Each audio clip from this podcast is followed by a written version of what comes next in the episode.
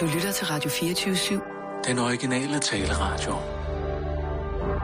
Velkommen til Bæltestedet med Simon Jul og Jan Elhøj.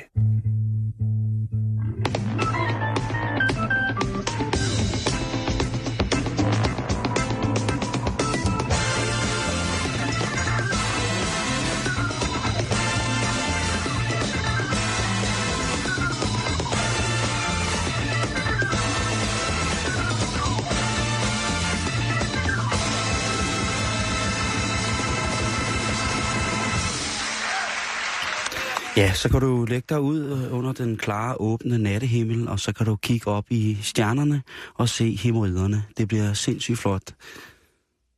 Skal du ikke med ud og ligge på et tæppe med... Det er mandag, Simon. Hvad?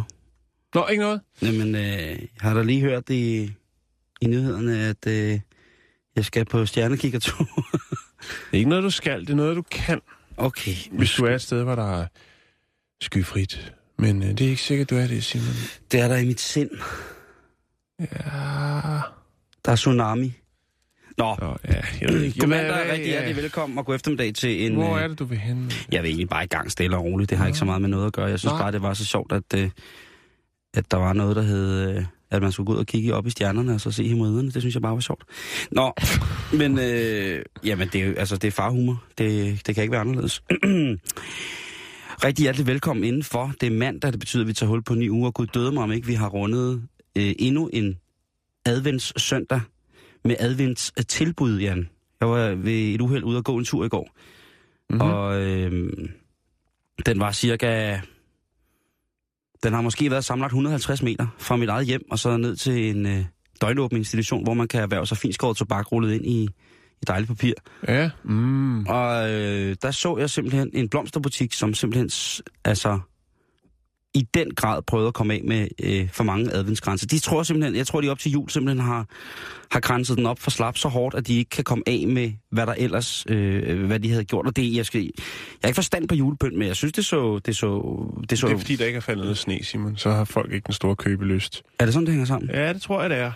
Julehumøret er der ikke helt endnu. Nej. Eller også er det fordi, at folk ikke sætter pris på en krans, sådan som de gjorde i de gode gamle dage. Ja, men det er det. Og der er jo kun 10 dage til, øh, til julen oprinder. Ja, Til det, der er kun, held, heldigvis kun 10 dage til det er overstået, ikke? jo. Om jeg bliver sådan helt... Julen er Øh, jo hjerternes fest, Simon. ja, ja, julen er hjertestoppenes fest. Så, det er det også, hvis du Og indtager alt, alt, alt, alt, alt, alt for meget. Ja, eller stresser dig På op i... fredag, Simon, der Ja. skal vi indtage alt, alt, alt, alt, alt, alt, for meget. Der skal vi til julefrokost. Ja, der har julefrokost her på radioen. Ja. Det begynder allerede. Jeg kan allerede mærke, det summer rundt omkring. Jo, i, der bliver i blinket og... Der bliver blinket og, og klappet. Ja. blinket og strejfet. Ja, det er, noget Det er nemlig... Øh, Men det er ikke noget for os. Vi, Nej. vi er sat. nej, vi, øh, vi må ikke mere. Nej, Vi må, vi må intet, så øh, derfor så kommer vi bare og slås. Jeg skal bare stå for kopimaskinen i år. Yes. Jeg, jeg kommer bare og slås og låner penge, og så bliver det det, og så går jeg igen. Det tager cirka 20 minutter det hele. Kører fuld buffet, to flasker snaps, op og boks, låne nogle penge, tro nogle andre væk fra en taxa, og så... Du tager en Uber, ikke? Jo, jo, altid. Altid. Jeg tager altid en Uber. Skruebrækker. Nå, skal vi ikke se at komme i gang med programmet? Vi har lidt kort nyheder, kunne jeg forstå, her over på den anden side af bordet. Jeg synes, at vi skal se at få lukket op for godt posen. Der er, Er man en skruebrækker, når man tager en Uber? Åh, det kommer an på... Jamen, jeg er jo heller ikke en familietaxichauffør. Nej, men det er jeg. Heller ikke. Du er, er, er drosjeselskabet 1731 jo født og opvokset Ja. øh, i et hyrevognsmiljø. Jo, det er det. Men okay, lad det ligge. Vi skal videre i programmet. Jeg har noget kort nyt, det er fuldstændig rigtigt. Fordi at øh, nu er der godt nyt for alle folk, der elsker kæmpe store salamander. Og, og der sidder du Ja. måske og tænker, det gør jeg, hvad, hvad er det? En sal- sal- salamander? Jeg, det ved jeg, jeg har ikke, ikke umiddelbart brug for et amfibisk øh, dyr. Sådan er det lige en her. lille laks? Jamen, det, det er der nogen, der kunne tro, sagtens kunne tro, at det var en lille... Man så har fået har salmon, og så har vi salamanderen. salamander. Det er jo en salmon der, så... Det- Øh, salmon deer. Men nej, det er Ej, simpelthen bare et øh, Hold kæft. dejligt Har lille du fint... passet børn i weekenden, siden du øh, kører nej, det, det farlige af der? det, det er tæt på. Det er fandme tæt på. Nå, okay. Øh, jeg passer mig selv. De har altså øh, fundet en øh, i Kina selvfølgelig en, øh, en ordentlig salamander. Man, altså normalt så er salamanderen jo et, lidt, li, et lille øh, fireben. Spørgsmålet Øh, er, om det ikke er den, der har fundet menneskerne. Det kan man jo sidde og tænke lidt over. Det synes jeg... Øh, Det er rigtig godt. Jeg har øh, leget gemmeleg i så mange år, og tænker, ah, skulle man lige vise fladet? Ja, nu kommer jeg lige forbi. Det er måske det, den har... Øh, øh, men den har i hvert fald... Normalt, altså salamanderen kan man jo kende på, det er et lille vådt dyr, som jo altså kravler øh, rundt med maven slæbende hen ad jorden, øh, sådan, hvor man kan sige, at firebenene, de er jo meget tørre og lidt skældet, og så er de jo altså lidt mere rejste op i deres posi- positur, når de går og løber. Øhm, og den her, altså, de, de her salamander, de plejer at være sådan en max sådan øh, 10-15 cm, hvis det er en rigtig stor, fed, dejlig salamander. Øh, men øh, nu har de altså fundet en, øh, en kæmpe salamander, som... Øh, Hvor stor er den? ja, men det skal jeg nemlig lige finde ud af nu her. Ja, op øh... på væggen med den. Den er øh, 4 4 feet. Og det må vel så være, er det...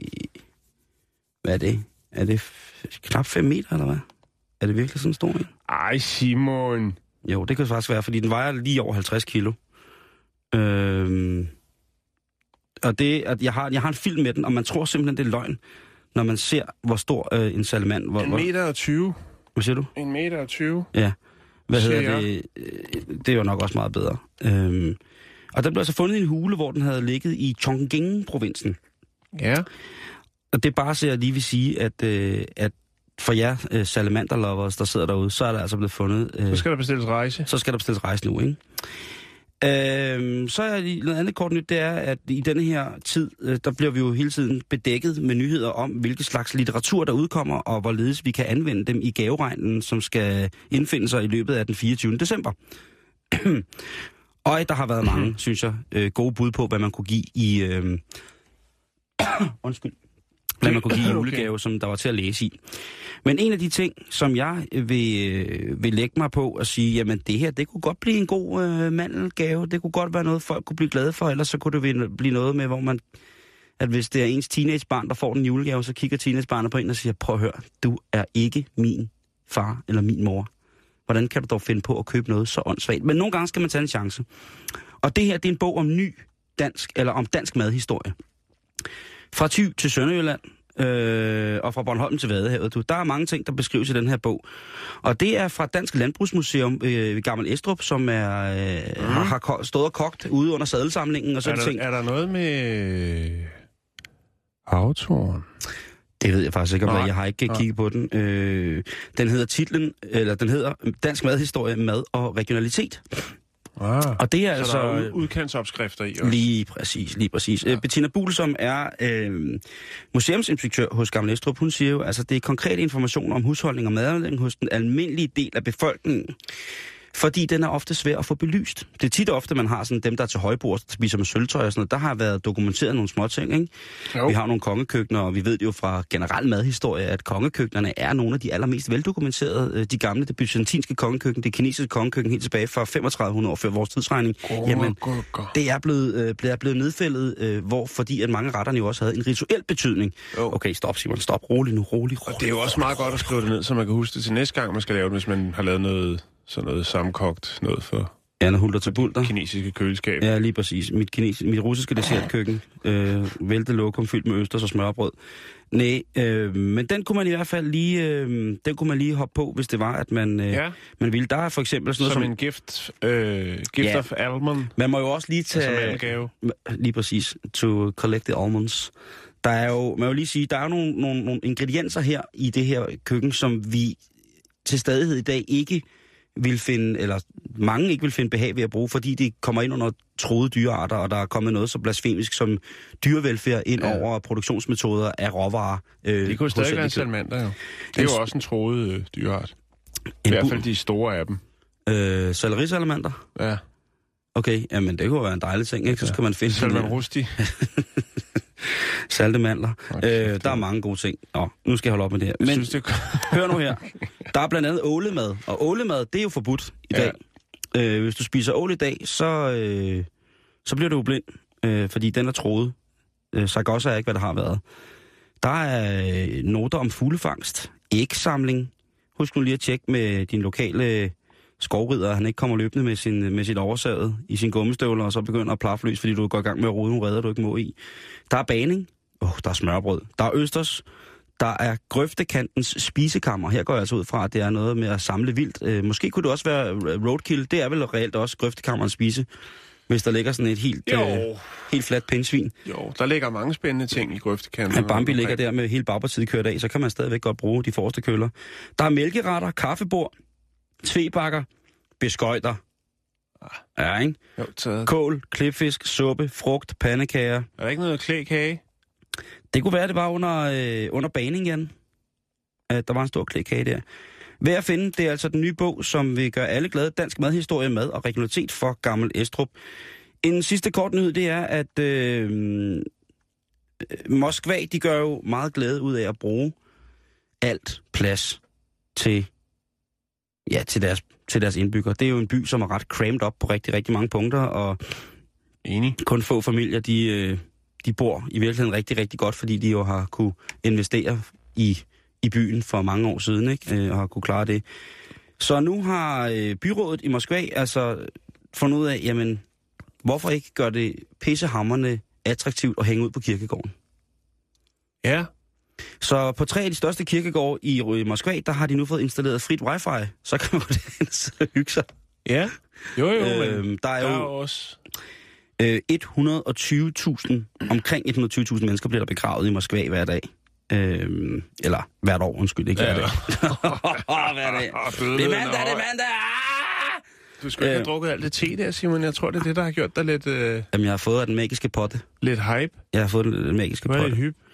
Men altså... Wi-Fi Så, på kirkegårdene, og det er jo bare godt at vide, hvis man nu skal til øh, Moskva her hen over Jo, julen jo, og jo hygge for man skal ikke sidde på en café, fordi de alle, så, alle, dem, der sidder ved de andre borde, de sidder der hver dag, og de hacker Lige. hele lortet, du tager med. Lige præcis, ja. Ligesom i Sochi. Så ved du det. Jo, jo. Så ved du, at øh, hvis du skal noget, jamen altså... Undgå på nettet- angsten. Undgå angsten, tag ud til de døde. Ja. Det er meget, meget... Øh, meget, meget. jeg har lige en opfølger også, Ja, tak. Simon. Det vil jeg godt lige have lov til. Det skal du. Vi øh, snakkede i sidste uge omkring øh, tre fly, som var blevet efterladt i øh, Kuala Lumpur, i lufthavnen der. Ja, der Øh, stod de Der stod de. og græd. Øhm, og nu er den retmæssige ejer, øh, har, har meldt sig på banen oh, hvor af de tre fly. Det er et øh, firma, som hedder Swift Air Cargo, som øh, ja, det er et flyselskab og også et fragtselskab, som øh, hovedsageligt flyver i Europa, Nordafrika og Mellemøsten. Øh, de har hovedbase eller hovedkontor i Madrid. Øhm, og de øh, siger, jamen vi er de retmæssige ejere af de her tre fly. Og der har så været lidt øh, advokat øh, halløj og lidt øh, med, at de skulle ligesom smide beviserne på, at de er de retmæssige ejere af de her fly. De er åbenbart de her tre fly, som jo blev solgt, jeg mener det var i 2008 eller noget den, den dur, øh, fra det firma, som ligesom havde bestilt den i første omgang. Og så har de levet sådan lidt ombrugs tilværelse med forskellige, der har købt og solgt de her øh, tre fly.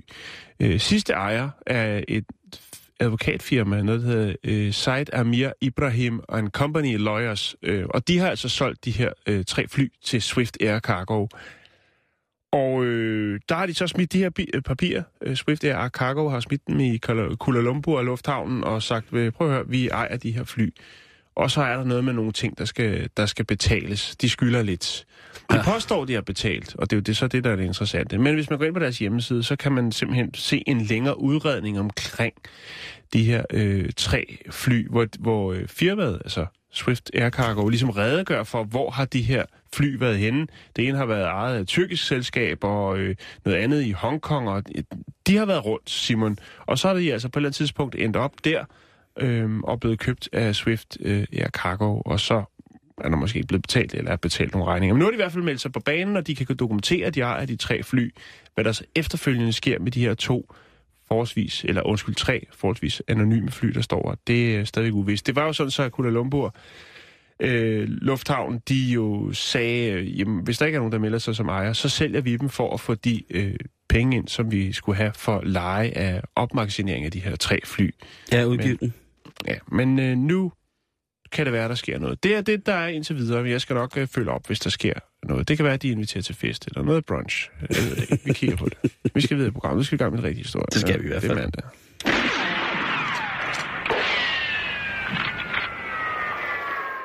Er det mig, der starter? Ja, det er mig, Ja, der det er starter. det. Nå, så skal jeg lige lukke den her ned, fordi jeg havde lige... Jamen, så kan jeg lige sige, at imens du starter op, så ligger Ja. der nu et øh, billede, eller en lille video faktisk, af den kæmpe, kæmpe store salamander, kinesiske salamander. Så hvis du Ja. sidder derude og er helt vild i varmen for at se The Salamander der, jamen, øh, så er det altså nu på facebook.com-billedstedet. Og så stiller vi over til Jan. Ja, og velkommen til mit lille hjørne, og vi skal snakke biler nu. Mm. Der er sikkert nogen, som øh, er vild med biler derude. Der er sikkert også nogen, der er pisse ligeglade og tænker, jamen prøv at høre, min, øh, min Fiat Multipla, den øh, gør det, den skal for mig. Jeg vil skide på, om der er nogen, der gider at give 2 millioner for en bil. Men man kan jo også, hvis man har lyst til at få sådan en bil, der ser ud af noget, man tænker, bare jeg har den stående, den behøver egentlig ikke at kunne køre. Bare Mm. det ser lidt fancy fancy ud, og folk tænker, wow. Wow, der er en, der Så har... kunne man gøre som, øh, som et øh, japansk firma har gjort. For de har nemlig lavet en øh, Lamborghini. Altså måske mere en papborghini, fordi de har lavet den ud af pap. Hvor var det henne, siger du? Den skulle lige... Japan. I... Oh, Ja. Nippon. I Shonomaki City, Miyagi Præfektur. Åh, Der har man altså lavet en, øh, ja, som den hedder i- på japansk, Lamborghini, øh, som er bygget ud fra den, der hedder Ja. en øh, Lamborghini Aventador LP 700-4, som jo, øh, kan man sige, virkelig sætter tingene på plads. For man siger, Nå, den model, den kan jeg godt huske. Den har jeg aldrig set. Aventador. Øh, Lamborghini. det er 500 Aventador. stykker pap skulle der til for at kreere den her. Jo, jo, og så også lige 6 måneder. Så var man altså klar til at præsentere den for folket. Øhm, Lamborghini, ja, man har lavet lidt om på logoet, så tyren, der er foran på Lamborghini, den har fået solbriller på. det er så sjovt. Øhm, men det er et fragtdesign, Simon, og faktisk, når man ser den øh, på, på afstand, så tænker man, der er en Lamborghini. Kommer man så tættere på, så kan man faktisk godt se, at det er en temmelig animeret, og nok heller ikke særlig, øh, hvad skal man sige, særlig vandtæt bil. Jeg har et billede af den her, Simon. Prøv lige at se. Den er faktisk ret flot lavet, Den er sindssygt når man fed. tænker på, at det er pap.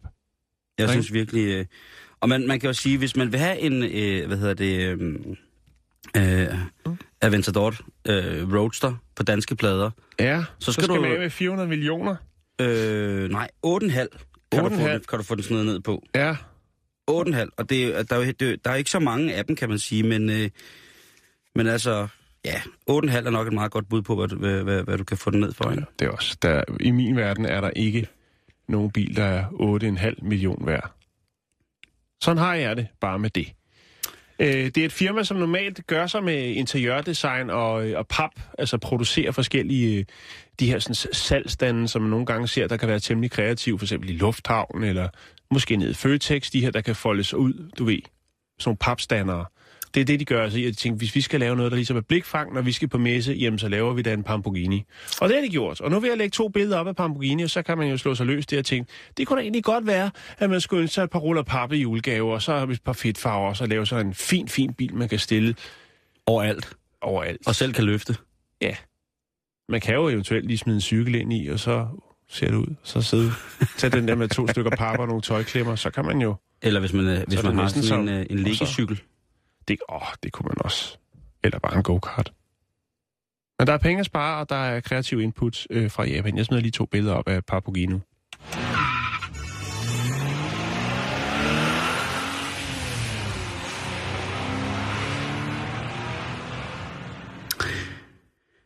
Jeg gik til modelbygning, dengang jeg gik i folkeskolen hos Lennart. Lennart! Ja, og han kunne, Ja. må ikke han kunne bygge øh, Hurricanes og Spitfires og Blackbirds. Okay. Altså øh, spionflyet. Nå, Han var okay. virkelig, virkelig, og så var han virkelig god til at lære os om, hvordan man satte vandmærker på. Og det kunne være, måske er det Lennart, der er kommet derned til. Jeg tvivler, eftersom han altid stjal to tuber lim med hjem, på at det var Ja. ham. Jeg har jo... Jeg, jeg, altså, jeg gik ikke til det. Jeg lavede bare ufattelig mange øh, modeller derhjemme. Fly og Ja. lastbiler. Det er super Og det med vandmærkerne, det var noget af det aller, aller sværeste. Jamen, det var lige præcis det, det var. Ja. Det Nå. blev jeg aldrig rigtig god til. Vi skal en tur til Amerika, fordi at, hvem har ikke siddet og set uh, tv-shop? Uh, Hvis man har været derovre, altså der findes jo øh, kanaler. ja, fra stat til stat, og nogen, der er stort set er landsdækkende, hvor der kører tv-shop hele tiden. Der findes øh, tv-shop-kanaler, hvor de kun sælger smykker, øh, og så er der nogle, hvor de er rengøringsprodukter, hvor der står, øh, hvad skal man sige, en og præsenterer en, en fagmand, og så står der en kvinde eller en mand ved siden af, og siger, ej, det, hvor er det vildt! Du har lige renset min sko, og jeg har både trådt i glashul og rager og lort og, og, været til fest i dem, og nu står de bare som nye. Yes. Det er amazing, siger de så. Og selvfølgelig, det kan blive dit for kun 4,99, og du skal bestille inden 30 dage, så får du den store, lækre skorense skins øh, husepusse med. Ja. Og nu er der kommet en ny kanal, Jan, og den hedder Gun TV. Og så Okay. kan, og Den det, er jo ret nem at regne ud, men... Lige præcis. Der kan du altså, øh, der kan du få lov til at købe, købe hvad hedder det, våben 24 timer i døgnet. Ja. Så hvis man sidder derhjemme sådan klokken 3 om natten og kommer fuld hjem fra byen, så kan man lige lave det impulskøb, tænker Så vågner man op med en kampvogn næste dag ude foran døren, ikke? Tre Jo. uger efter, så kommer der en kampvogn og en mindre russisk øh, fritidsarmé. Og så kan man sidde der og tænke, hvad er der dog sket, øh, imens man har fået trukket, øh, trukket alt, hvad man ejer har på sit, øh, på sit ponduskort. Men det er USA, og det kommer egentlig ikke bag på mig. Nej, og den er ba- kanalen er baseret i det sydlige Kalifornien. Og ja, mottoet er live shopping fully loaded. Det kan næsten ikke blive mere øh, amerikan- amerikansk. Kanalen den øh, launcher i øh, januar, og det gør den så ikke 24 timer full on, men altså med cirka 6 timers daglige programmer, Ja. som starter klokken øh, 1 om øh, middagen, og så kører den jo så altså 6 timer frem. Og der er der altså øh, rig mulighed for, at du kan købe alt. Og så spørger du, er der nogle ting, man ikke kan købe? Nej, det er der ikke rigtigt. Nu har jeg været inde og kigge på det firma, som har, øh, dels produktionsfirmaet, som har lavet det, og så dels så det detailfirma, som kommer til at stå for formidlingen af alle de våben, som der kommer til at kunne blive præsenteret i programmet. Salgschefen, han er ikke, fuld, han er ikke i tvivl et sekund. Han siger, at det her det kommer til at blive en af de største tv-shops succeser inden eller efter, øh, at tv-shop blev opfundet. Og desværre, så tror jeg måske lidt, han har ret. Ja. Der kommer til at være øh, programmer, som henvender sig til, ja, nu skal du holde fast, til at sælge våben til kvinder, Ja. til nye våbenbrugere, implicit yngre mennesker, Ja. eksperter. Hej unger, i dag skal vi se på en Uzi. Lige præcis. Jamen, det, det er jo der, vi er ude, ikke? Øh, her er en lille bitte pistol, som er god til børn fra 8 til 10. Og ja, de skal jo lære det på et tidspunkt. Så jeg har taget mine egne børn med, med John og øh, Bodal. Og nu skal de lære at, øh, at skyde med, med små semiautomatiske håndvåben. De kommer til at øh, også at have, hvad hedder det, øh, som sagt, øh, øh en af deres store satsninger i første program, det bliver Father and Son jagt. Altså far og søn jagt. Altså et helt program, som sælger udstyr kun til far og søn, når de skal ud og jage en stor hjort. Eller en bjørn, Mm. eller hvad det nu skal være. Ikke? Så kommer der alle mulige pakker, hvor man, hvis man som far og søn ligesom er klar på at stå indenfor, at man er far og søn, der går på jagt, så kan du simpelthen få tilbud på rigtig, rigtig mange ting. Og så tænker man, at der må være, at de sælger vel ikke Men det er ammunition. jo mere salg, ikke? Det er jo to. Mm. Så skal de sælge to, ikke? De sælger vel forhåbentlig ikke ammunition, og man kan vel ikke, og hvad med våbentilladelser og sådan noget. Jamen alt det kan de klare på internettet, og selvfølgelig sælger mm. de øh, ammunition. De sælger, Det er ligesom øh, et kviklån. ja. Man skriver bare lige...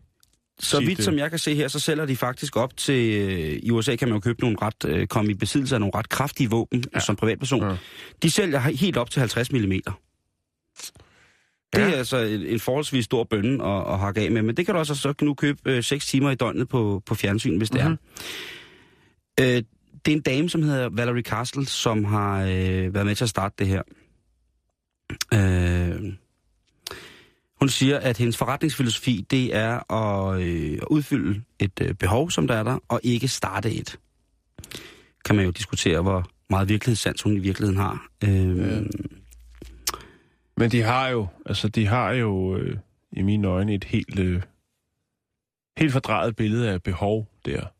Men nu, når du tænker det, så tænker du også, men det er da også helt forfærdeligt. Men Valerie, hun siger, øh, hun udtaler til en avis, at folk skal slet ikke være bekymrede for alt det der. Fordi en gang i timen, der vil der komme hele 8 minutter omkring våben og sikkerhed.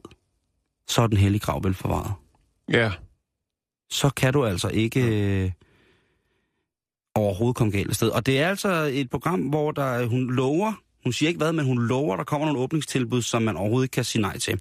Og med det, Men er der er jo forskel på at bruge våben og misbruge våben, ikke? og det er vel der, det kommer an. De kan jo lave alle de sikkerhedsfilm, de vil. Men problemet er jo, hvis nogle af de våben handler, øh, havner i forkerte hænder, så kan det jo være fuldstændig ligegyldigt jo. Jeg ved ikke, hvad det er, men man kan... Men spændende på ja. Ja. en eller anden mærkværdig måde. Jeg at glæder man, mig øh, til at kunne fortælle øh, mere øh, til vores kære lytter om, hvordan det går for, for The Gun Show, som jeg kalder det, i, øh, i USA. Og så kan jeg da lige tilføje som en lille ting, at øh, Black Friday øh, her sidste fredags, øh, jamen, øh, den slog, altså Black Friday 2015 slog alle, alle eksisterende rekorder for salg af våben i amerikansk historie nogensinde.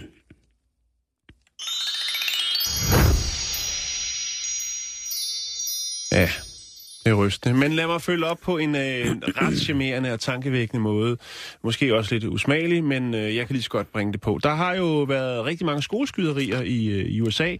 Senest der var det i San Bernardino øh, i Kalifornien, hvor der jo blev dræbt 14 mennesker, og øh, ja, mindst øh, 17 andre blev såret. Og øh, det er jo sådan så, at øh, som samfundet udvikler sig på godt og ondt, så er der jo også folk, der får en lys idé. Og ja, for at tjene lidt ekstra skillinger på, øh, hvad skal man sige, et, et behov, som kan opstå lige pludselig. Og det gør det jo også med alle de her skoleskyderier. Så er der nogen, der sidder og tænker, hvad kan vi gøre? Hvordan kan vi tjene nogle penge? Hvordan kan vi gøre, øh, skabe noget tryghed for folket? Jo, øh, det kan man blandt andet, hvis man øh, kommer på at lave øh, et skudsikkert tæppe. The, The Bodyguard Blanket, som er udviklet af et amerikansk firma, der hedder Protect. Øh, og det er altså fremstillet af materialer, som anvendes i militæret. Øh, Var og- det dem, der og også lavede skoletasker? Jeg ved ikke, om det var dem, der lavede de Okay, skudsikre okay. skoletasker. Men nu kan du altså få et helt tæppe, som du kan tage med i knægten eller tøsen med i skole. Og når de så hører nogle skud, så kan de øh, rulle sig ind i tæppet, og så, øh, så praller skuden af på dem. Og jeg har fundet nogle billeder, hvor man ser nogle børn øh, ligge under de her øh, orange øh, tæpper. Øhm, og nogle af de har dem på ryggen, og det, altså, det er lidt ligesom sådan en... Altså, der er sådan nogle stropper på, ligesom en skoletaske, faktisk. Så man kan lave, øh, kan lave laven hen ad gulvet, indtil øh, den værste kugleregn er øh, stillet af. Det er fandme vildt, at der, der skal til at fremstilles sådan nogle ting, ikke? Øh, produktet kom på banen øh, i juni 2014, så det er ikke noget helt nyt produkt, men det er selvfølgelig øh, klart, at der er kommet langt mere fokus på det nu, øh, efter de sidste skoleskyderi i, i San Bernardino. Øhm, og ja, man kan sige, øh, det er jo desværre noget, der fremgår, øh, fremgår, eller hvad hedder det? Det er noget, der sker ret tit i USA, og der er jo mange af de her øh, high schools og så videre, hvor at du skal igennem metaldetektor for at, at komme i skole hver evig eneste dag, hvor der står vagtfolk, og alligevel så, så sker det jo. Øhm, der er selvfølgelig folk, der siger, jamen det her, det skaber jo også en eller anden form for, øh, altså det er jo et angsttæppe, kan man sige, hvis man skal til og, og, og ligesom give knægt med det i skolen og forklare og ligesom uddybe, hvis det er det børn, der ikke har, gudskelov, har, ikke har været udsat for den. Men det er også meget amerikansk, Simon, igen, fordi vi har haft en historie for nogle øh, uger siden omkring det her med, at øh, forældre, der brugte droner til at følge deres børn sikkert i, øh, i skolen, skolen, ja. i stedet for selv at følge dem derned, så de sendte dronen efter dem, så de lige kan se, hvad der sker. Fordi så har man i hvert fald nummerpladen på den bil, som øh, river ungerne ind i og, og kører væk, den isbil, eller hvad det nu er. Øh, og det er simpelthen så amerikansk. Det er selvfølgelig fint med de her tæpper, men jeg synes virkelig også, at øh, det er... Altså, det er... Det sgu... Det, det er ret... Det, med, de, her, de her skoletasker og det der, man, det er jo altid nemt at være bagklog, ikke? Men altså, Mm. våbenpolitikken og tilgangen til illegale øh, skydevåben i USA er jo på et fuldstændig andet niveau. Ja. Og det er en helt anden optik, man bliver nødt til at betragte de her problemer med sådan Mm. samfundsrelevans, tror jeg. Altså, det, det, det, det er, hvad det er, ikke? Og jeg kender jo mennesker... Mm. Altså, vi har jo begge to rigtig mange gode, dejlige venner, som er, er amerikanske statsborgere og bor derovre, Mm. ikke? Og man kan jo være forundret over selv. De mest fornuftige mennesker, man kender, Mm. de er jo altså equipped. Altså, de ja. er i besiddelse af skydevåben selv, ikke? Som, det, som de skriver øh, på deres hjemmeside, så er øh, denne her, det her tæppe altså resistent, altså kan beskyttes mod halv, beskytte dig mod 90% af alle de våben, der er blevet anvendt øh, i skoleskyderier i USA. Så de har simpelthen lavet en statistik og kørt listen og sige, hvad har, hvad har han brugt der, hvad er der blevet brugt der, hvad er der blevet brugt der. Godt, hvad, hvor tyk skal den her, sådan, øh, Ja. det her angsttæppe så være, øh, for at vi ligesom kan smide nogle tal på bordet. Jeg læste en forfærdelig øh, artikel, som var både sjov og skræmmende på sådan et amerikansk undergrunds webmagasin, øh, som hed Pop Guns. Mhm. Og det handler om populære pistoler og håndvåben til netop skoleskyderier. Mm. Det var ret sindssygt. Altså, det var, det var virkelig ubehageligt. Og hvorfor læser jeg det så? Fordi, at jeg er tosset. Men det var... Mm. det var sindssygt at læse om, øh, ligesom... Ja. Udover det, så reklamerer de også, eller giver nogle øh, kreative inputs til, hvor man ellers kan bruge øh, det her tæppe. Og det er selvfølgelig på motorvejen, derhjemme. Øh, altså hvis du kører bil eller lastbil, og der er nogen, der lige pludselig går i gang med noget road rage, eller noget, mm. hvor de skyder rundt, så kan man lige øh, rulle sig ind i tæppet. På arbejdspladsen, hvis man er ude at shoppe, for eksempel, i forlystelsespakker, til sportsevents osv. osv. Det er jo noget, som har eksisteret i rigtig, rigtig mange år. For eksempel i forhold til dem, som afmonterer eller demonterer sprængstoffer. Der ja. kan man altså få sådan nogle mobile barrikader, som det hedder, eller øh, nogle, nogle, nogle dimser og nogle dutter, som ligesom kan afbrække eller ind- eller opdæmme for for eksempel trykbølger eller fragmenter, som vil, vil, vil flyve rundt omkring øh, over det hele, når det er, at man mm. for eksempel detonerer sådan en bombe, eller den bliver detoneret, ikke? Øh, så det har, det har fandtes i lang tid, men det er jo helt klart, at når man så lige pludselig begynder at lave de friske farver med blomster og bamser på, så er det jo klart, at så bliver det altså noget, som også kan bruges i børnehaveklassen. Ikke? Og det bliver da fint, når man til klassens teams efter øh, frugt øh, og kage skal lære ungerne at øh, kravle skjul under de skudsikre tæpper. Ikke? Jo, men det... Jeg ved sgu ikke rigtig, hvad jeg vil sige til mine unger, hvis de, hvis, hvis de kom hjem og sagde, at øh, prøv at høre, hvad vi har lært i skolen i dag. Øh, vi har lært om, øh, om en eller anden en, en smuk blomst, og så har vi lært at kravle i, i skjul under skudsikre tæpper. Men, men hvis det er en, en... Og det kan jeg da godt forstå, at det er en angst for folk, der har børn øh, i, i skoler, at, at det er... Altså, jo, jo, jo, bestemt. Men, men altså, du føler ikke... Altså, du føler for eksempel ikke dine unger i skolen med en drone, vel? Nej, det gør jeg ikke. Jeg føler dem i skole med mig selv.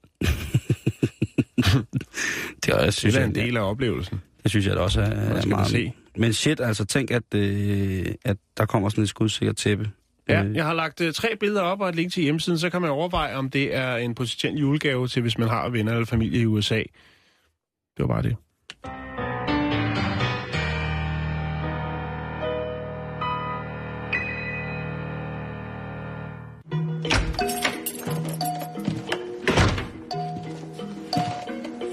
Jeg har lige malet en hel væg. Kun med hagekors og tissemænd. Hjemme med dig.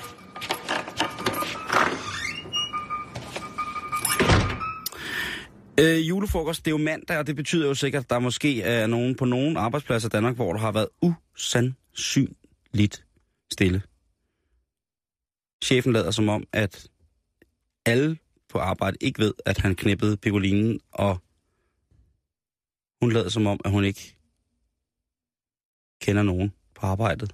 Der er musestille. Der har været der er nogen, der helt sikkert til den her mand, der måske endda har været så tynget af samvittigheden, at de er sygemeldte. Der er sikkert nogen, der har mistet deres job på grund af det her øh, julefrokost. Og så er der selvfølgelig også nogen, som, som jo bare har haft en rigtig dejlig fest, øh, langt de fleste. Men det er jo klart, at øh, tragedierne ved julefrokosten, det er dem, som ligesom sørger for, at den, den holder vi igen i næste år. Det, der skal vi have en god julefrokost igen til næste år. Der er nu øh, kommet i Australien en bar, som jeg tror ville passe sindssygt godt i Danmark i december måned. I den her måned af overflod og fros med familie og med venner, som i virkeligheden klarer sig med en ulandskalender. Det er citat af en af de aller, aller fineste. Men nej, hvor kan Australien altså. Det er lige præcis den allerstørste margreiner i selskab med store Papa Nikolaj, øh, Nikolaus Pike. Nå. Der er simpelthen kommet en tømmermandsklinik, Jan. Ja, det har jeg godt set. Jeg har ikke læst historien nu. Nej, men nu brækker jeg lort ned for jeg dig. Gør det. Fordi øh, her kan man altså få behandlinger for sin tømmermænd. Man kan, man kan, få, øh, man kan få drop, altså IV, intravenøst hjælp. Mm-hmm. Du kan få nogle ekstra vitaminer, og du kan faktisk også få noget smertestillende, hvis det er gået hen og blevet så voldsomt. Behandlingerne de var for med, imellem 30 minutter øh, til en time, og klinikken den ligger altså i Sydney. Øh, det er spændende. Men... Men? Der er altid et men. Du skal ikke have drukket alle dine penge op, fordi det koster altså kassen at få lov til at, øh, at blive, øh, blive behandlet. Blive en, en halv time koster et sted mellem øh, 700 og 1000 kroner, og så er det ellers op efter, ikke? Okay. Og så blev du altså også... Øhm, og der har været, der har været, der er jo rigtig mange, som er sindssygt glade for det her, der synes, det er rigtig, rigtig fantastisk. Øh, der er jo sikkert rigtig, rigtig mange rige mennesker, som øh, ikke har andet at bruge deres penge til, end at drikke sig stive. Og så, hvis man kan undgå tømmermændene, så ligesom at prøve det for dem. Der er jo sikkert nogen for dem, der er 1000 kroner for en times behandling, jo et greb i lommen, og det er ikke noget, man taler om. Det gør man bare lige lynhurtigt. Øh, men der er så også nogen, som er en lille smule bekymrede, og det kan jeg da så egentlig godt forstå, fordi for eksempel som er Der er Michael... meget, der koster, ti, øh, koster 1000 kroner, som man ikke taler om i de kreds. Ja, det er der. Jeg siger det bare. Ja, du har fuldstændig ret. Men Michael Moore, som er leder for, øh, hvad hedder det, øh, Er han ikke Michael Moore? han hedder Michael Moore jo. Hvad kommer jeg til at sige? Så sagde Michael Moore. Undskyld. Det er fint. Ja, men det, det, skal, det skal jeg sige rigtigt. Det er tak, jeg anerkender. Øhm, han er, hvad hedder det, Han er fast inventar. Det er ham. han er, øh, han er chef for Sundhedsstyrelsens lokale, lokale afdeling i, i Sydney. Så det er ikke ham, øh? Og øh, så er han også øh, så er han jo læge. Og han siger altså, det her, det er et lorteprojekt. Ej, han siger ikke direkte lorteprojekt, men han siger, det opfordrer og opmuntrer nærmest folk til at, øh, at drikke alkohol på den mest øh, ubehagelige og intetsigende måde, hvis man bare kan gå ned, øh, så man køber øllen også, og købe sig af med tømmermændene. Plus at øh, mm. han mener jo også, at der er nogle af de præparater, som der bliver anvendt på den her klinik, det vil man altså kunne opnå en afhængighed af, og så er man jo lige fedt, for eksempel, ikke? Jo. Men øh, der er rigtig, rigtig mange mennesker i offentligheden, altså de almindelige borgere i Sydney, som mener, at det her, det er med en, en dejlig ting. Australierne, jeg ved jo ikke, de er jo ikke beslægtet med et rygte om at være en særlig drikfældigt folkefærd, men de kan med godt lide deres øl. Det kan de. Dem skal Er- man ikke... Er du, altså nej, hvor kan de godt lide deres, øh, en, en brewski. Ja. Og de laver jo også, øh, Fosters er jo vel nok en af de mere kendte øl fra, øh, fra, fra Australien, som jo altså er, øh, ja, det er jo en fin blanding af, af tis og ingenting. Øh, som Monty Python øh, så, så fint sagde det, at øh, ligheden mellem australsk øl øh, og, øh, og, hvad hedder det, sex i en kano, ved du hvad det er? Nej. Det er fucking tæt på vandet. Det synes jeg jo er lidt hyggeligt. Men, Okay. men, men, men, men, men, men, men, men, men. Øh, er det noget, der kommer til Danmark? Kan vi gå og glæde os til? Kan vi drikke os mod til at tage ned på sådan en klinik der? Tømmermandsklinikken. Øh, sådan som det for, foreligger lige nu, så tror jeg ikke, at det kommer. Nå. Øh, de har rigtig, rigtig mange store problemer med de her klinikker i Australien faktisk. Øh, Problemer? Hvorfor det? jamen netop fordi, at der, Fordi der, det er farligt. fordi de mener, at det opfordrer folk. Altså det opildner folk til at øh, hælde i hatten og få tømmermænd. Så, fordi de kan jo bare betale sig for at få, få, få Men et eller andet, der bedøver dem nærmest næste dag. Ikke? Men skal man ikke have det lidt af helvedes til dagen efter? Det er det, jeg mener. Altså, hvis den har fået en over nakken, så skal man da for... Jeg kan huske for nogle, øh, for, for nogle år siden, der var der i... Der var Øh, du fuld. i det var jeg også. Øh, nej, det var jeg faktisk ikke engang for et par år siden.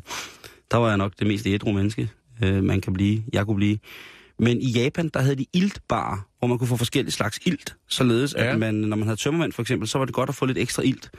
Så satte man sig derind, og det havde de så også i London, hvor man kunne sætte sig ind og få, få ilt. Og når man så havde fået noget dejligt ilt, jamen øh, så kunne man så få en øh, lille kop te eller et eller andet, og så skulle man efter sine være, være, være klar igen. Men jeg ved ikke, øh, har du, altså det der med, at du siger, at man skal have det helvede til, hvis man har, har selvfølgelig skal man det. Og øh, Ja, det synes jeg ikke. jeg, vil synes, jeg synes jo fedt og salt Der er ikke noget... og sved, altså øh, hvis man får noget fedt og noget salt, og så øh, en kold afvaskning, og så sætter sig i sauna, og så to, hvis man kan komme til det, så tordner man det ud, ikke? Altså, hvor man, altså der har du det simpelthen så dårligt, så man tror, man er på vej afsted til, til, til et andet, øh, andet niveau i verden, ikke? Øhm, og jeg ved ikke, altså jo ældre man bliver, så jo mere insane bliver ens tømmermænd jo også. Jo, de var... øh, Jo kortere livet er, jo længere varer tømmermændene. Og, og hvem har ikke ligget og, og, og skrevet det i fosterstilling helt nøgen på gulvet? Okay. Det, er jo, det er jo en klassiker, ikke? Og klassikerne er jo også at sige, jeg gør det aldrig mere. Ja. Helt sikkert. Og en anden klassiker er at tage alt sit tøj af, når man er meget fuld. Mm, Det ved jeg ikke, det har jeg ikke. Det gør jeg altid. Hvis jeg er meget, meget fuld, så tager jeg altid alt mit tøj af. Altså, derhjemme, Ja, eller? ja eller jo, mest derhjemme forhåbentlig. Det er jo det, der er spændende, ikke? At man ikke lige ved, hvor at... Øh, men når de så ringer ned fra 7 og siger, at de har altså min øh, cykelhjelm og min læderunderbukser liggende øh, med navn i, om jeg ikke lige kommer ned og henter det, fordi det er ret grisset. Men altså, nu ved du det, at hvis du er på vej til Sydney og fejre nytår, det kunne jo godt være, at der var nogen, der skulle løbe mellem datolinjerne, som man siger. Så øh, ved du altså, at øh, 1. januar, der kan du altså lige have en tusse til gode, og så øh, kan du altså skynde dig på, øh, på Tømmermans klinik. Du skal nok være hurtig, fordi det lyder som om, at de folk, som gerne vil på Tømmermans klinik, de allerede er gået i gang med at bestille tid og turkort. Det kan jeg godt lide. Okay. Det er tilpas amorals til mig.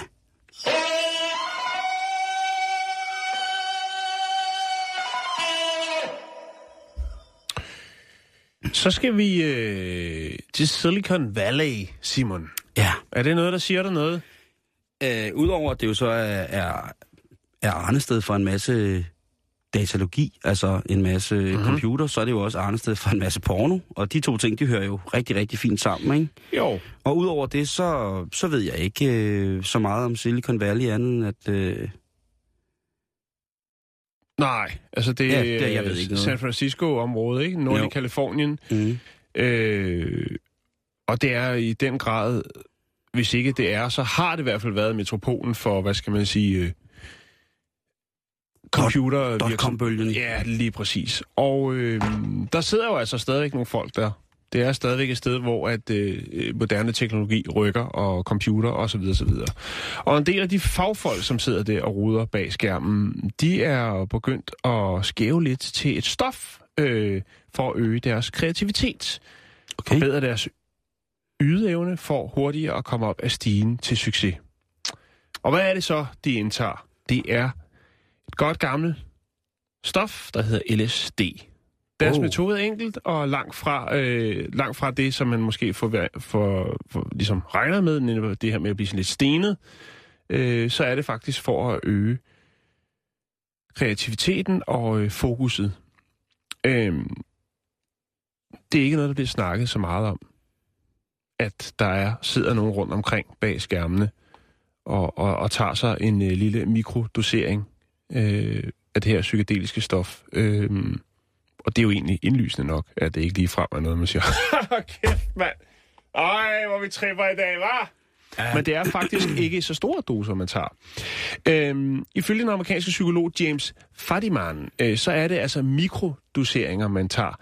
Øhm, og det er en effektiv erstatning øh, for, for stoffer som øh, Adderall, tror jeg det hedder, øh, som blandt andet misbruges til øh, i andre sådan højstress arbejdsfag.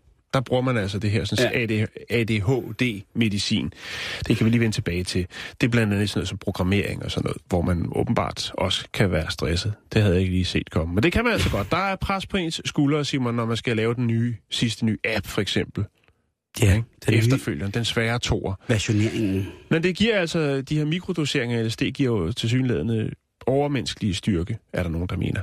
Magasinet Rolling Stone, dejligt magasin, de har for nylig offentliggjort en artikel, der beskriver oplevelse, eller beskriver en 25-årig mand øh, med en kandiga- øh, kandidatgrad fra Stanford, som øh, arbejder i en nystartet øh, virksomhed, i, øh, altså en, en tech-virksomhed i Silicon Valley. Og efter sine så har han opnået betydelige resultater fra mikrodoseringer af LSD. Øhm, han siger, at det har hjulpet mig til at sætte fokus på nogle nye designs og øh, udforske nye måder at tænke på.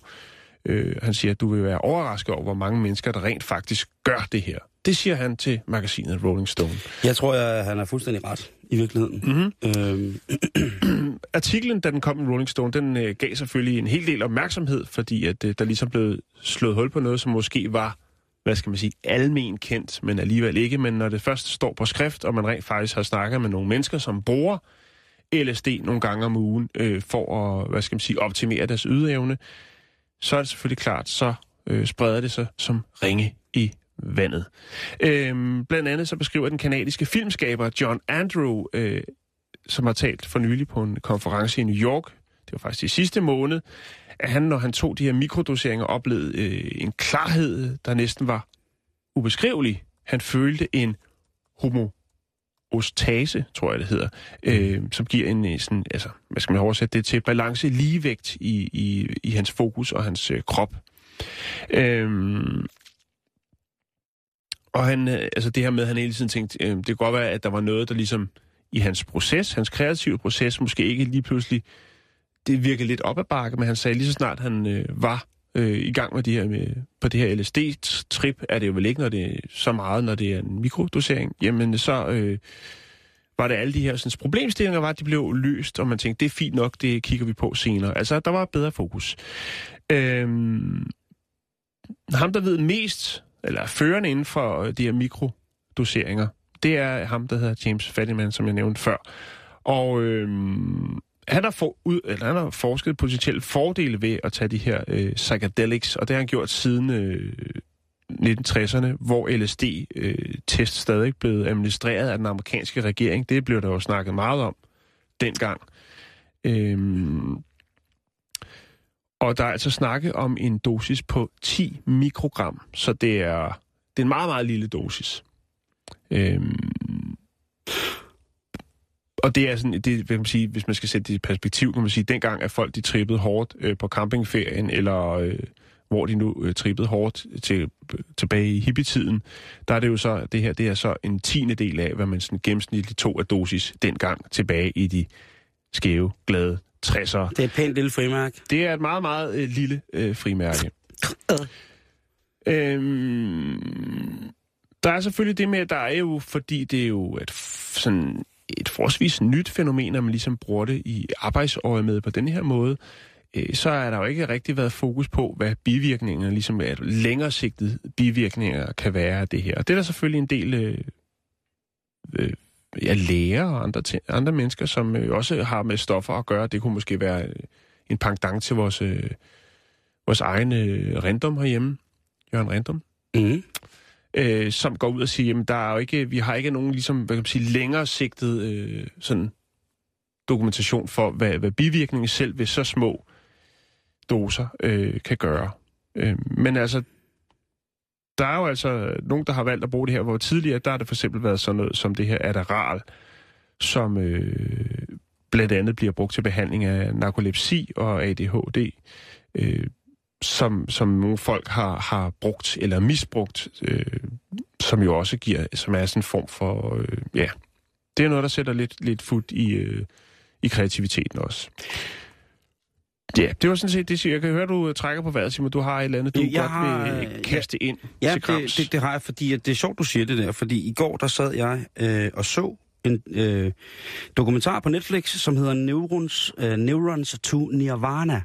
Uh-huh. Og det er en film, som tydeligvis øh, er lavet af folk, som går... Øh, de, de faktisk så fortæller de, øh, ud fra deres vinkel selvfølgelig, mm. øh, historien omkring de her psykedeliske stoffer, for eksempel LSD, MDMA, øh, MDMA øh, ecstasy, øh, og ayahuasca, at de, de går sådan igennem nogle forskellige, øh, mm. nogle af de her stoffer, som er, er øh, altså, øh, rent neurologisk, altså går op i, i vores hjerne og enten bedøver eller stimulerer eller sender videre øh, eller giver nogle giver nogle altså, øh, signalstoffer, som for eksempel de her serotonin og oxytocin, som der altså blevet talt rigtig meget om, er, er nogle, nogle stoffer, som øh, påvirker os i enten positiv eller negativ mm. retning, alt efter hvilken sindstilstand vi er i. Mm-hmm. Og den her dokumentar, den er tydeligvis vinklet hårdt på, at øh, det er medicinalindustriens øh, store onde maskineri, der gør, at vi ikke kan bruge de her øh, ulovlige stoffer i, øh, undskyld, i, øh, i almindelig behandling. Men den fortæller faktisk også nogle ret interessante historier om, hvorvidt at øh, de her øh, kontrollerede indgreb, kontrollerede forsøg med for eksempel folk i 50'erne, har givet nogle øh, fantastiske resultater, for eksempel i forhold til misbrugsbehandling. Uh-huh. Altså hvor de kan gå ind i, i det, som hedder vores thalamus, som er det her lille kontrolcenter, vi har inde i hjernen, som ligesom fortæller, hvilke signaler, der skal udgå til i forhold til, nu skal jeg røre min pegefinger, hvad, hvad, hvad, hvad, hvad sker der her? Øh, hvordan gør jeg det i forhold til, at jeg ser noget, og så videre, så videre. Det er sådan mm. øh, vores lille supercomputer. hvordan den er kunne blive påvirket til at rent kemisk og blive, blive, at blive mm. resettet mm. på nogle forskellige punkter.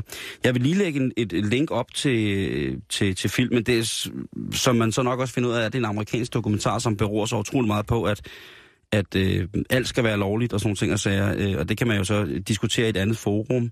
Men øh, den er meget sjov at se, mm. fordi den netop fortæller... Jeg vidste for eksempel ikke, at både LSD og MDMA øh, øh, var patenteret. Nå, okay.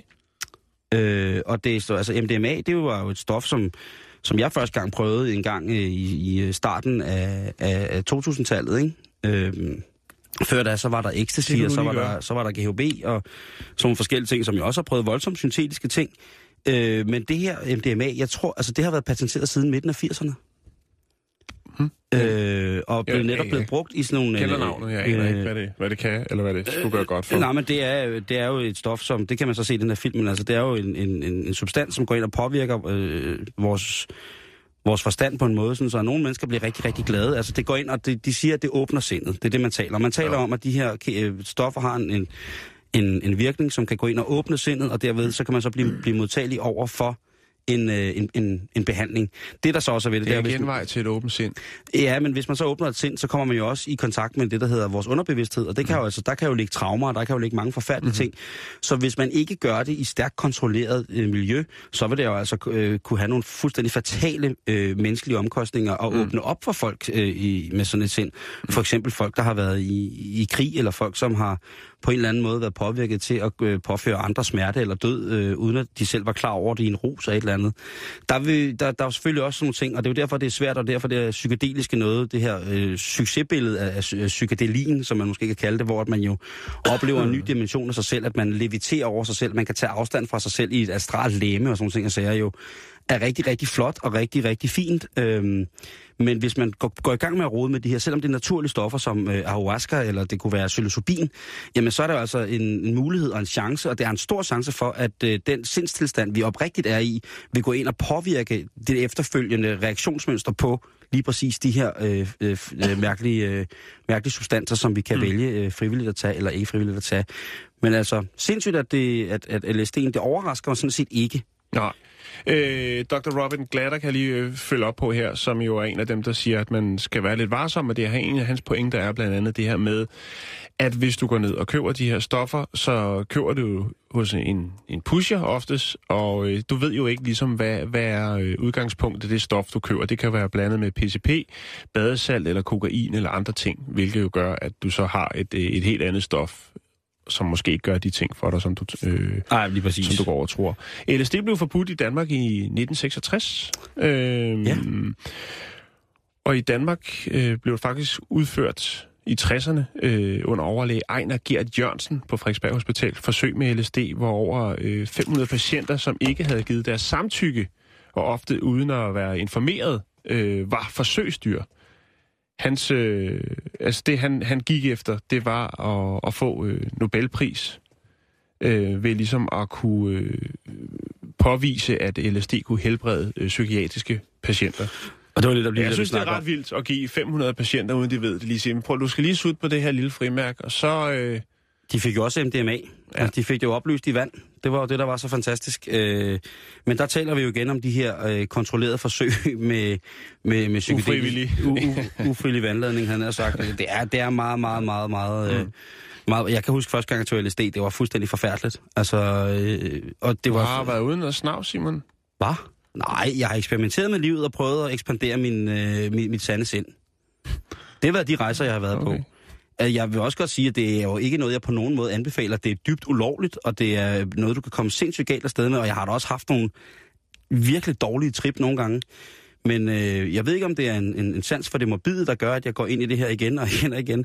Men jeg synes faktisk, at det er, det er ret interessant. Jeg har ikke gjort det i mange år. Øh, men jeg vil ikke afvise, at hvis det er ting, som kommer ud fra, fra hvad hedder det, fra naturen på en eller anden måde, øh, og man gør det i... i øh, ja, det skal ikke være nogen hemmelighed, jeg er dybt inspireret af Simon Spies, det psykedeliske selskab. Jeg synes, det var en, en ret fantastisk ting. hvor- Altså, der, han var jo også en mand, som, øh, som udvidede horisonter, både for sig selv, men også for os danskere. Ikke? Og det gjorde han jo altså meget ved at få gode idéer, når han jo altså, Mm. øh, hvis man har snakket med folk, som har arbejdet tæt med ham i, i de år, hvor festen var rigtig, rigtig høj i, i Villakulla, der har de altså, øh, der har de givet den noget, noget gas. Og jeg tror altså, det har været mere almindeligt der, altså, fordi man kan jo se, det har været den intellektuelle klasses øh, drug i mange år. Mm. Der er jo rigtig mange af de her mennesker, forfattere og musikere, som vi snakker om, som bliver betegnet som værende nogle højintellektuelle øh, altså, sådan, øh, kulturpedistaler, havde man, øh, hvis man kan kalde det. Altså folk, mm. som har siddet nogle steder øh, og båret øh, kulturelle fænomener frem, at det har været folk, som jo altså som oftest har været... Men det kunne jo også godt være, at de havde været det, hvis de ikke havde taget stoffer. Det er jo ikke til at vide. Nej, det kan man sige, men, det, men mange af de øh, reaktionære ting, som de ligesom gik i gang med at foranstalte på det tidspunkt, det var jo altså noget, som de gjorde, måske på grund af gruppepres, men også fordi de havde lyst til at gøre det i henhold til netop at udvide deres, øh, Ja. deres sind og deres sjæl, som de kunne kalde det. Ikke? Det var måske under et øh, syretrip, at øh, Simon Spies tænkte, de skal have svinskatti, når de kommer dernede. Vi skal have grisefest. Nej, det er faktisk et spansk koncept, men det, det, det tager vi som Ja, det vidste han jo ikke på det tidspunkt. Nå, nej. Øh, vi er færdige for i dag. Lige om lidt, så er der øh, nyhederne, og så er der øh, rapporterne med Asger. Hey Asger, Ja, hallo? hvad så? Øh, kan du så holde til det? Hvad siger du? Kan du holde til det? Ja, ja. Øh, vi har cirka 25 sekunder til at få at vide, hvad du kan byde op med øh, til dans efter øh, nyhederne. Jeg har en nyhed. Du har en nyhed. Ja, det har jeg. Fedt. Uh, jeg har endda selv fundet tallene. Er det rigtigt? Ja, ja, det er, det er så sjældent, jeg gør sådan noget, ikke? Sejt. Men altså, de nye asylstramninger rammer primært kvinder og børn. Med hensyn til familiesammenføringer. Ja, det er Næsten flot. alle unge mænd, de går fuldstændig fri. De bliver ikke ramt. Det er kun kvinder og børn. Det er begge Nå, ja. men det kan du altså høre mere om i rapporterne lige om lidt. Men først